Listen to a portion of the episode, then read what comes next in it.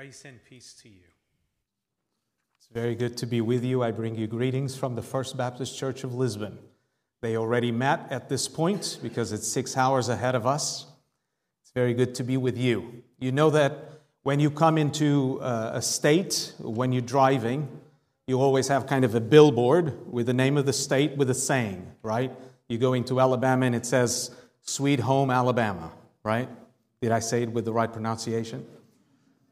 When you come into Mississippi, I think that's how you say it, uh, it has several sayings, but my wife's favorite one is, "It's like coming home."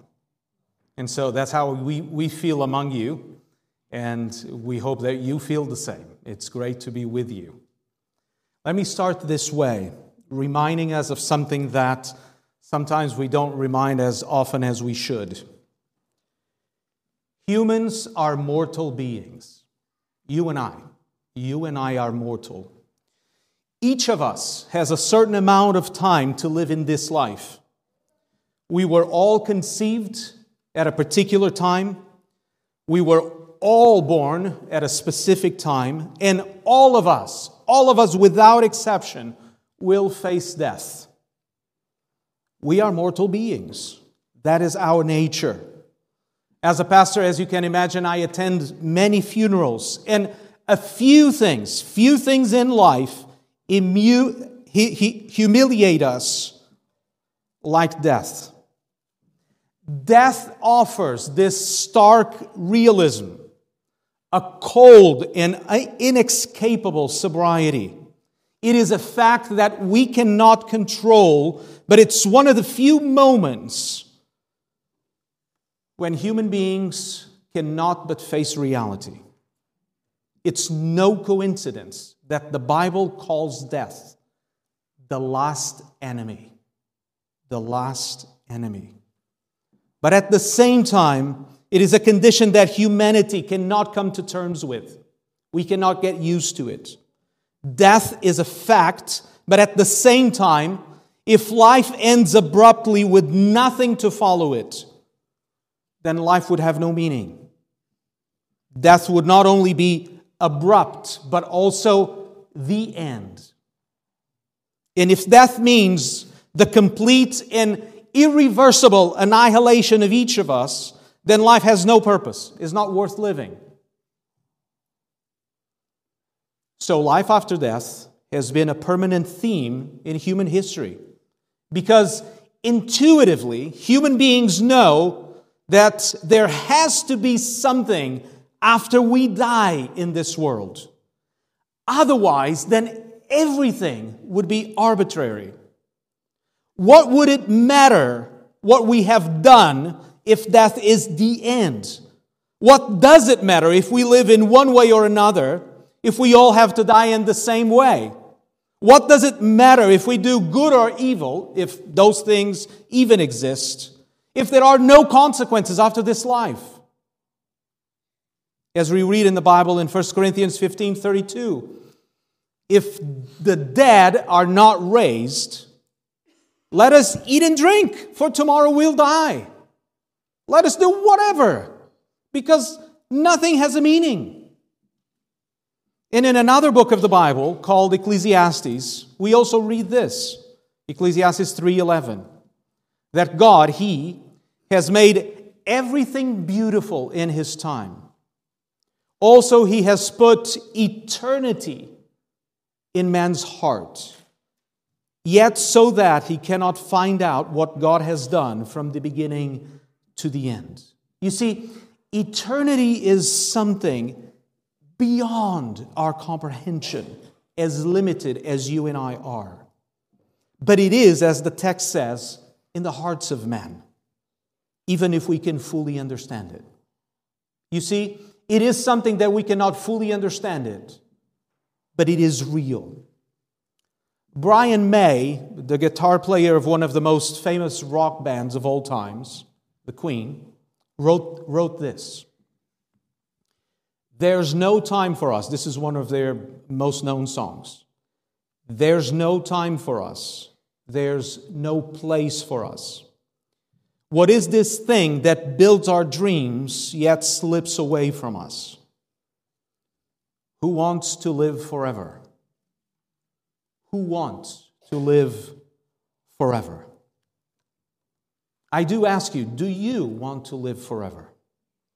Or perhaps another question, perhaps more relevant and vital. How can you achieve eternal life? You see, the Bible teaches us about these things. So I invite you to open your Bibles so that we can learn about eternal life. In the first epistle of John, First John chapter five. Let's meditate a few moments. Let's think about the first twelve chapters, twelve verses of this chapter. First John five, one to twelve.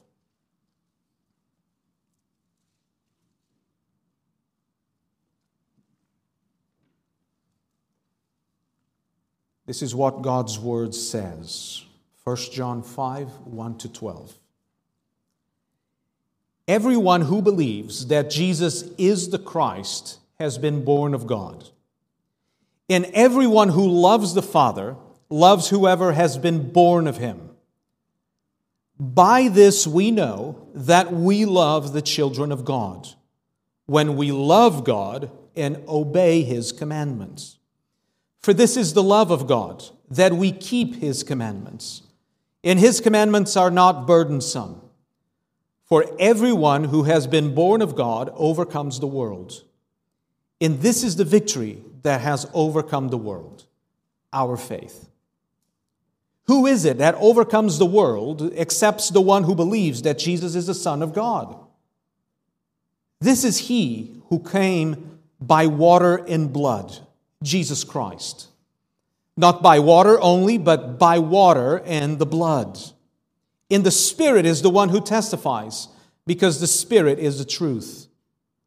For there are three that testify, the Spirit and the water and the blood. And these three agree. If we receive the testimony of man, the testimony of God is greater. For this is the testimony of God that He has borne concerning His Son. Whoever believes in the Son of God has the testimony in itself, in himself. Whoever does not believe God has made him a liar, because he has not believed in the testimony that God has borne concerning His Son. And this is the testimony, that God gave us eternal life. In this life in, is in His Son. Whoever has the Son has life. Whoever does not have the Son of God does not have life. See again, let us read again verses eleven and twelve, which are the main truth of this text.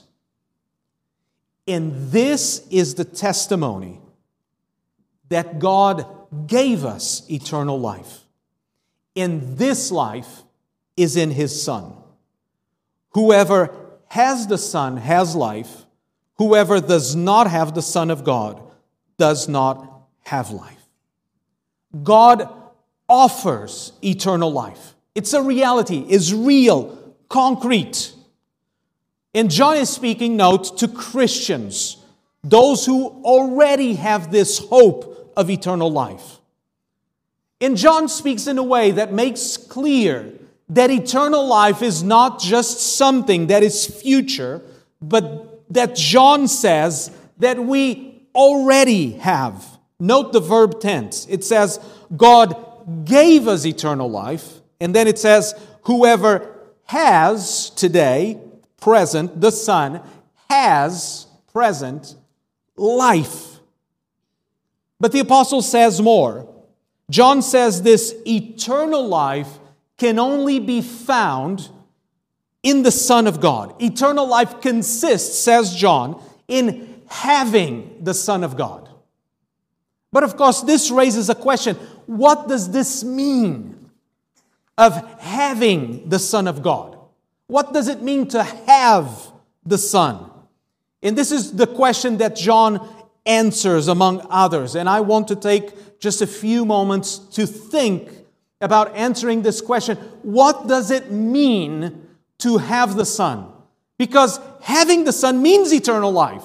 So it's something that matters. Most important question in our life. How can we achieve eternal life?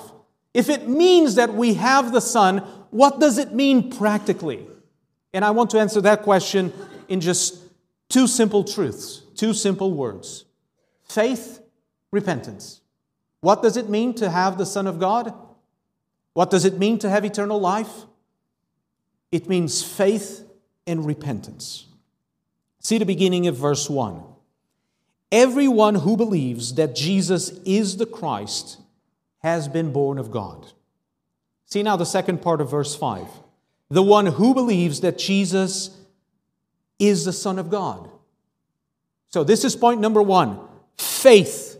To be able to receive the eternal life that God offers us implies, first of all, that we believe that Jesus is the Christ, the Son of God. The man that we call Jesus has come to be known as Jesus Christ, as if it were two names, right? Jesus first, Christ next. But do not forget that Christ is actually not a name. It's a title. A title that comes from the Greek word that we translate as Messiah. The one who was appointed by God with a particular role, with a particular function that was specifically used and said, the word Messiah, to a prophet or a priest or a king. Someone that God anoints for a particular redemptive purpose, for salvation purpose. But concerning Jesus, we say that He is the Christ. He is the Son of God. Jesus is not just one more that God has anointed and sent. He is actually the one. The one that we really need. The one and final Messiah, Christ. So in order for someone to receive eternal life, we need to believe that Jesus is the Christ, that He is truly the Son of God. You see, this is what Christians believe. We believe that the Son of God, who is God with the Father from eternity, has actually become a human being in the person that we call Jesus. We believe that this Son of God became a man, that He lived a perfect life of obedience to the Father, that He died on the cross to pay the penalty for our sins, that He rose on the third day, that He ascended to heaven and is seated at the right hand of the Father. We believe that these are historical truths that matter. We believe not only that there is a God, but that this God, in the person of the Son, has become a man. And, and if this is true, then we need to come to terms with this man. Then we need to know Him. Because He is God made man. Do you know this man? Do you know Jesus? Because He is not just one more. He is the one in whom you can have eternal life. You see, these are the truths that we simple, simply call the gospel. That means good news. That God, in spite of our sin, in spite of the fact that we deserve His condemnation because of our rebellion against Him, has actually, in the person of the Son, became a man to solve something that we could not do for ourselves. That He lived that perfect life that we could not live. That He died on that cross for the guilt of our sins. You see, when John wrote this letter, there were some who claimed to be Christians but denied what we call the incarnation. Incarnation is God made flesh, God made man. They denied that God had become a human being. He had already stated this in chapter four, verses two and three, when He said, "By this you know the Spirit of God. Every spirit that confesses that Jesus Christ has come in the flesh is from God. And every spirit that does not confess Jesus is not from God." You see, this is so important that John reminds them that it is not possible to have eternal life unless it is through Jesus, Jesus, God made man, that the incarnation was real.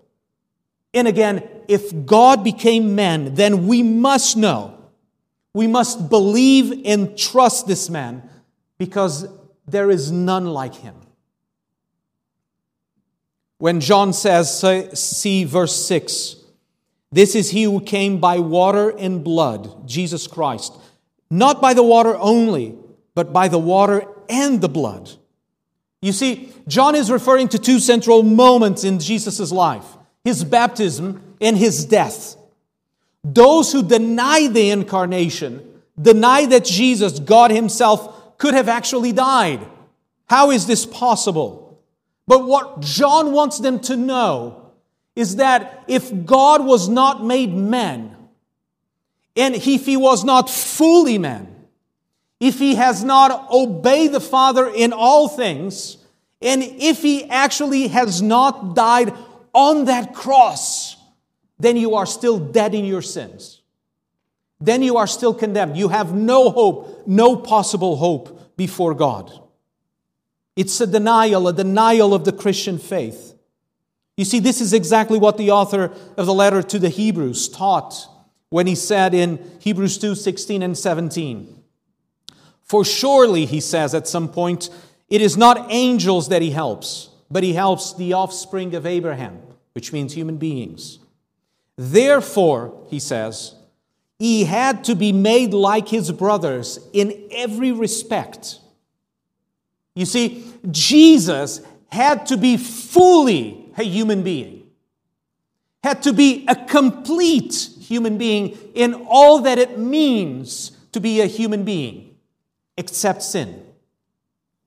The question is why? See what the author to the Hebrews says. He says, so that he need to be made like his brothers in every respect, so that he might become a merciful and faithful high priest in the service of God, to make propitiation for the sins of the people. Why is it necessary, essential, vital, that we believe that God became man in the person of Jesus? Because if Jesus was not fully a man, and if he did not die on that cross, he cannot represent you and me. But if God became man, then we have hope. Because in spite of our sins, if we trust in him, if we fully trust in him, and if we have fully repented of our sins, then our sins were paid on that cross. That's how important it is that we believe that Jesus is the Christ, the true Son of God. And John adds this on verse six. And the Spirit, the Holy Spirit, is the one who testifies, because the Spirit is truth. It is the Holy Spirit that gives us this ability to understand and believe these things. But you see, our faith is not just something subjective or experiential, which it is. It's part of our faith, but it's more than that. Why? Because it is the Holy Spirit that convinces us of these historical truths. The Holy Spirit enlightens our minds, enlightens our hearts to receive them. But they are objective truths. Jesus was born. Jesus was perfect in everything he did. Jesus died on that cross. Jesus resurrected on the third day. Jesus ascended to heaven. Jesus is seated at the right hand of the Father. And our hope, Jesus will return. So what does it mean to have the Son? It means believing in this testimony that we have about Jesus. See verses nine to eleven. If we receive the testimony of man, the testimony of God is greater. For this is the testimony of God that he has borne concerning his Son. Whoever believes in the Son of God has the testimony in, its, in himself. Whoever does not believe God has made him a liar, because he has not believed in the testimony that God has borne concerning his Son. And this is the testimony that God gave us eternal life. What is a testimony? A testimony is a statement of truth, of reality. What does a witness do? He speaks of what he has seen, of an objective reality that he has witnessed. So in the same way, we believe in a real and historical person who was born, lived, died, and rose again. And we believe that this testimony is true. To have eternal life is, first of all, to receive and truly believe in the person of the Lord Jesus, the Christ, the Son of God. To trust it, to trust these truths to the point that our lives are completely transformed and shaped by it. That God became a man to save sinners like you and me. And that changes us completely. This is the promise that we have from God. If we truly put our faith in the Lord Jesus as our only and sufficient Savior, He will give us a new life. Look again at the beginning of verse one. Everyone who believes that Jesus is the Christ has been born of God. You see, we are certain that we have received this new life when we put our faith and trust in Jesus. Our faith in Jesus is the consequence of the new life that the God has given to us. Now understand this. This faith is not just saying that we believe it to be true. So it's not just something in our minds. This faith is a trust that leads us to the point that it becomes the truth that guides your life. It becomes the compass by which our thoughts are measured, truths evaluated, decisions made. Do you understand it? If you come to know this man Jesus, this God-made man, it has to transform your life. Your life will not be the same anymore. Because it will change completely what you believe, the way that you perceive the world, and the goals that you want to achieve also. You see, it is not possible to truly believe in Jesus and our lives remain the same. It's not possible to say that we believe in Jesus and it's just something that is in our minds that doesn't change completely the way that we live. Let me quote you just from a man who persecuted the church violently, but then this man, Jesus, changed his life. He's known by the Apostle Paul, and he wrote this letter, second letter to the Corinthians, chapter five, fourteen and fifteen. This man that once persecuted the church violently, that was completely again this man called Jesus, that would kill the people that believed in Him and spoke about Him, was completely transformed. And now he writes to a church saying this, "For the love of Christ controls us, because we have concluded this, that one has died for all, therefore all have died. And He," referring to Christ, "and He died for all, that those who live might no longer live for themselves, but for Him who for their sake died and was raised." Can you say that you have this new life? Can you say that you have the Son? Can you say that you truly know God and you truly know His Son Jesus?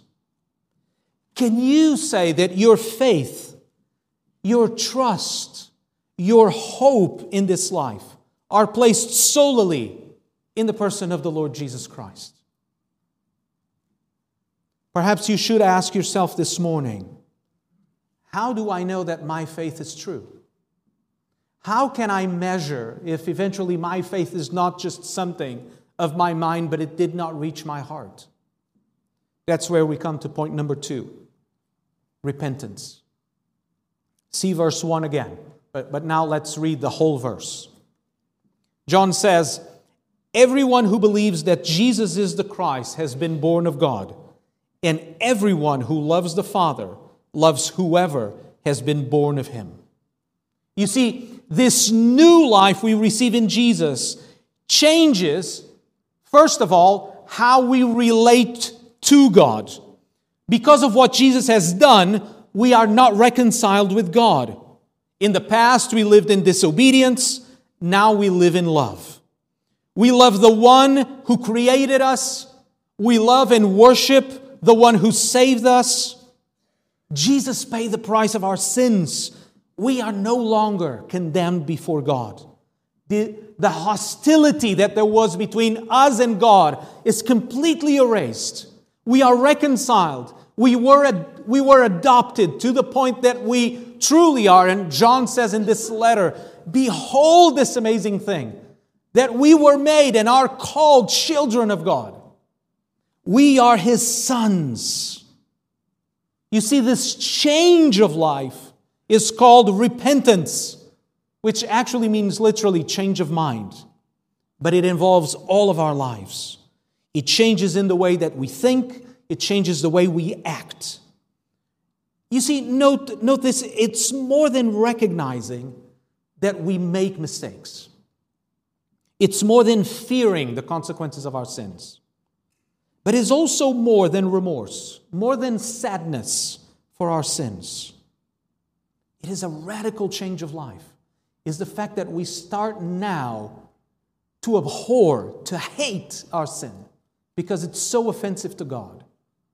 We start to see our sin as actually something not only wrong, but bad. It's important to remember, you see, that our faith in Christ and our love for God, you see, they are concrete realities. Love more than words is action. John had already stated this in First John three eighteen, when he said, little children, and see His concern as kind of a spiritual father to them. He says, little children, let us not love in word or talk, but in deed and in truth. And you see, this repentance, a consequence of the new life which we have in Jesus, results inevitably in love. And this love is twofolded. John collects the love for God with the love for the children. Or as John said right at the end of chapter four, in uh, chapter four, verse twenty, if anyone says, I love God and hates his brother, he is a liar. For he who does not love his brother whom he has seen cannot love God whom he has not seen. Do you see, the love for God and love for the church are interrelated. One cannot exist without the other. And this is very important to us so that we understand that love is not just a feeling, it's an action. It's something that is visible.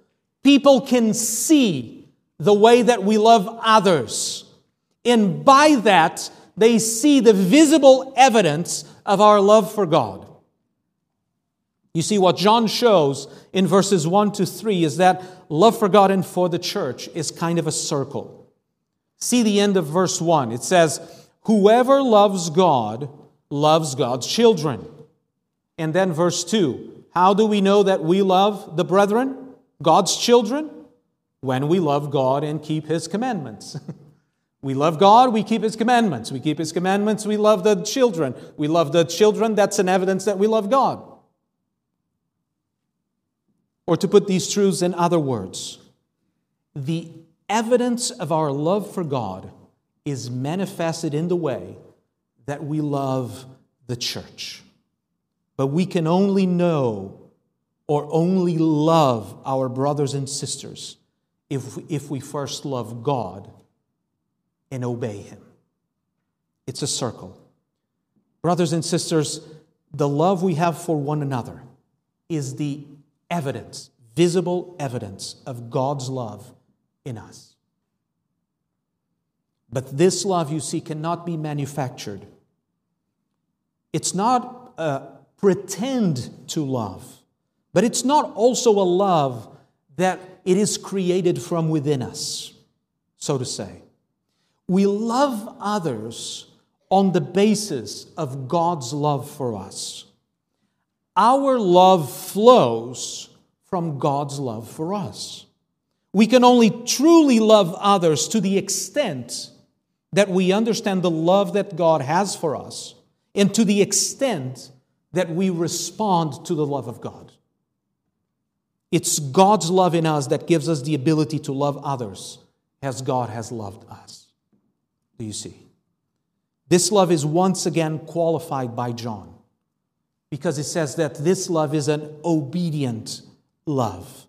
How can we know that we truly love God? When we obey His commandments. And now John adds something very important to us as Christians by the end of verse three. And His commandments are not, what does the text say? Are not burdensome.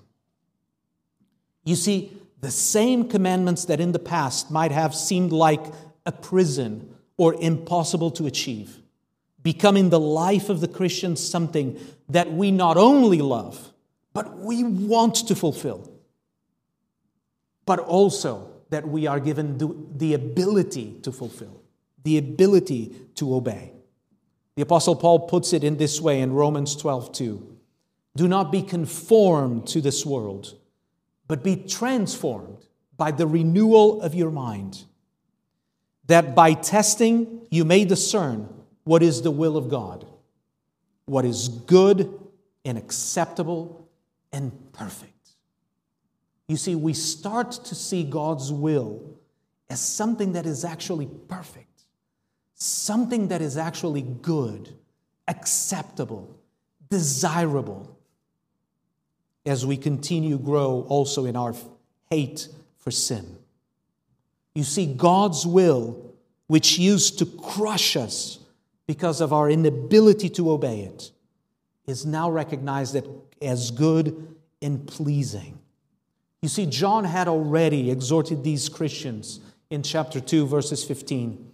Do not love the world or the things in the world. Now John reminds them of a certainty on verse four of this chapter, chapter five. For everyone who has been born of God overcomes the world. Before we had a new life, we were dominated by all kinds of desires and emotions. You see, the Bible teaches us that we were slaves of our desires, of our appetites. But when we received a new life in Jesus, we are no longer slaves of these things. You see, John is not saying that we no longer have evil desires or that we no longer sin. But what he does teaches us is that we are no longer enslaved by these things. This means that a power is given to us, as John says, to overcome the world, to overcome these things. We call this the process of sanctification. It's not that when we are uh, born again that we are immediately perfect, but that our hearts are transformed. And slowly but surely, we grow in God's grace. We grow in hating our sin. We grow in the understanding of the evilness of sin as we grow in love for God, for His law, but also the power to obey it. That's what it means to overcome the world. And look, Look, the reason why we are able to do this. Look at the end of verse four of chapter five. He says, what does enable us to do this? He says, our faith. John doesn't mean that it's something in us, note, note, note this, or our ability to overcome the world, because faith is not our own doing. Note that if someone has faith, he needs to have faith in something. So if faith means trust, it means that we trust in someone or something. For Christians, it means that we believe in Jesus, so we put our faith and our trust and our confidence in Him. So when John says that we overcome the world because of our faith, he is not saying because we are very good. He is saying because of the object of our faith. Because we put our faith not in us anymore. So Christians, don't go on that talk, believe in yourself. Because we truly know that if we trust in ourselves, things will go wrong. But we trust in Jesus. We trust in what He has done, what He has accomplished, and our hope in Him. That's why it is our faith that overcomes the world, because now our faith is not in ourselves, our faith is in the Lord Jesus. In the same power that was at work in Jesus, to the point that resurrected Him from the dead, Ephesians two, is the same power that works in us. And it is that power that renews us and gives us the ability to overcome the world or to overcome sin. That's why then verse five puts it this way.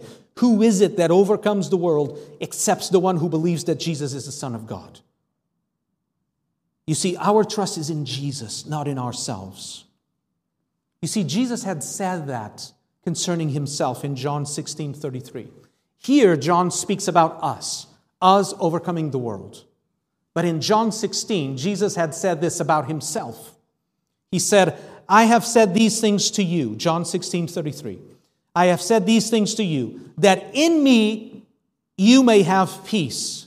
In the world you will have tribulation, but take heart, I have overcome the world.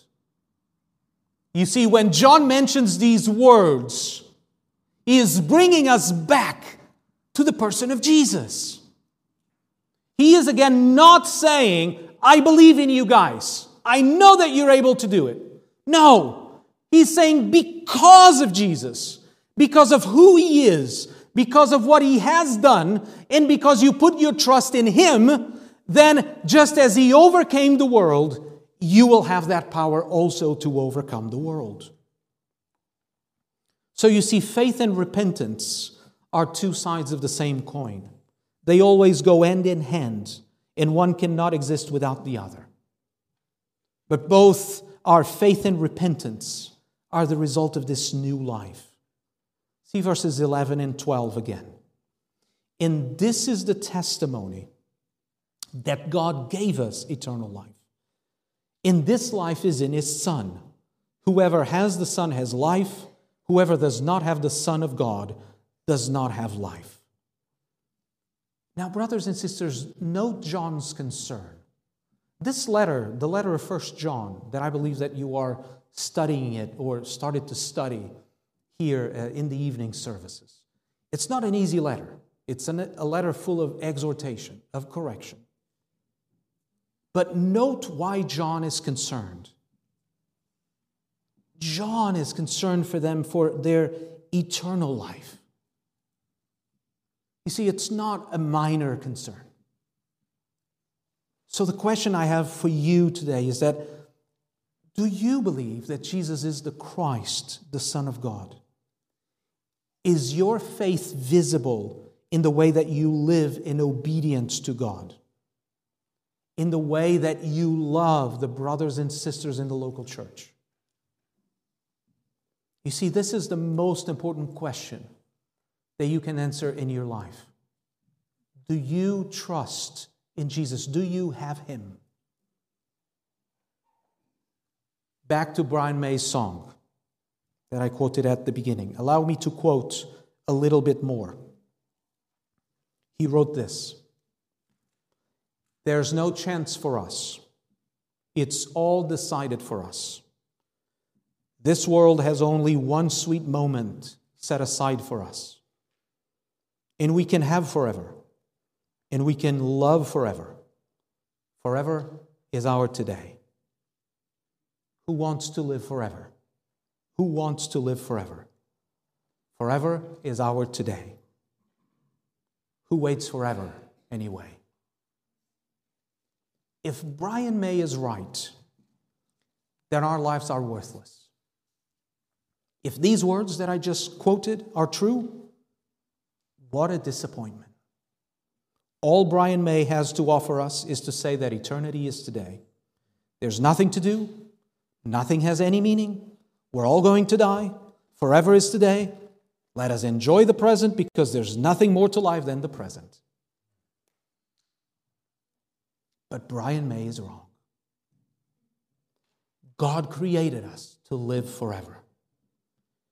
Sin has indeed brought death into this world. It's true that in this world, our life will end. But that does not mean the end of our existence. In Jesus, we have the hope of eternal life. A life that we can already experience today. A life that is to be lived today in love and obedience to God and to others. But this life can only be found in one person. He is the only mediator between us and God, and that is the Lord Jesus Christ. He is our life. He is our hope. It is in Him that we place, that we place all things, that we put all our trust. And this is a life that is offered to everyone.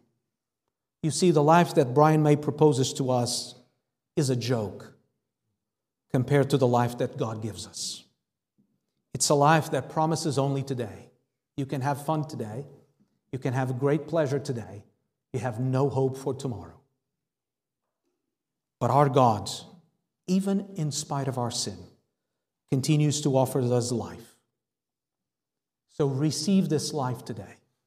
And if you are already a Christian, be encouraged. Because if your trust is in Christ, in spite of our challenges, in spite of your sufferings, in spite of your age and decaying body or mind, the Lord Jesus does not change. The Lord Jesus has accomplished all that you need, so trust in Him. Even if your body fails, you can trust in Him. Because He does not change. If you are not a Christian, repent today. Do not live one day longer believing in yourself. Do not live one day longer thinking that this world is the end of all things, because it isn't. Because you will face God. And if you are not in Christ, you will have no hope. Isaiah fifty-five, one to three. Come everyone who thirsts, come to the waters. And he who has no money, come, buy and eat. Come, buy wine and milk without money and without price. Why do you spend your money for that which is not bread, and your labor for that which does not satisfy? Listen diligently to me, and eat what is good, and delight yourselves in rich food. Incline your ear and come to me. Hear that your soul may live. Let us pray. Heavenly Father, we thank you because every time we come to you and every time we read your word, every time we ponder upon your Son, we are reminded of the great hope and joy that we have in Him. We are reminded of the great privilege that it is to come to you and call you Father. And know that even in spite of our sin, even in our own weakness, even if we don't understand all things, that we are sure that you are a good Father that hears our prayers. A Father that does not give us everything we want. But we know that you give us everything we need. Oh, Father, I do pray that for those who are here and are truly your sons already, that we might leave this place encouraged, also exhorted, so that we might fully put our trust in the Lord Jesus. And if there is anyone here that does not know you yet, that you might use your word preached today to convince them so that they might come to know also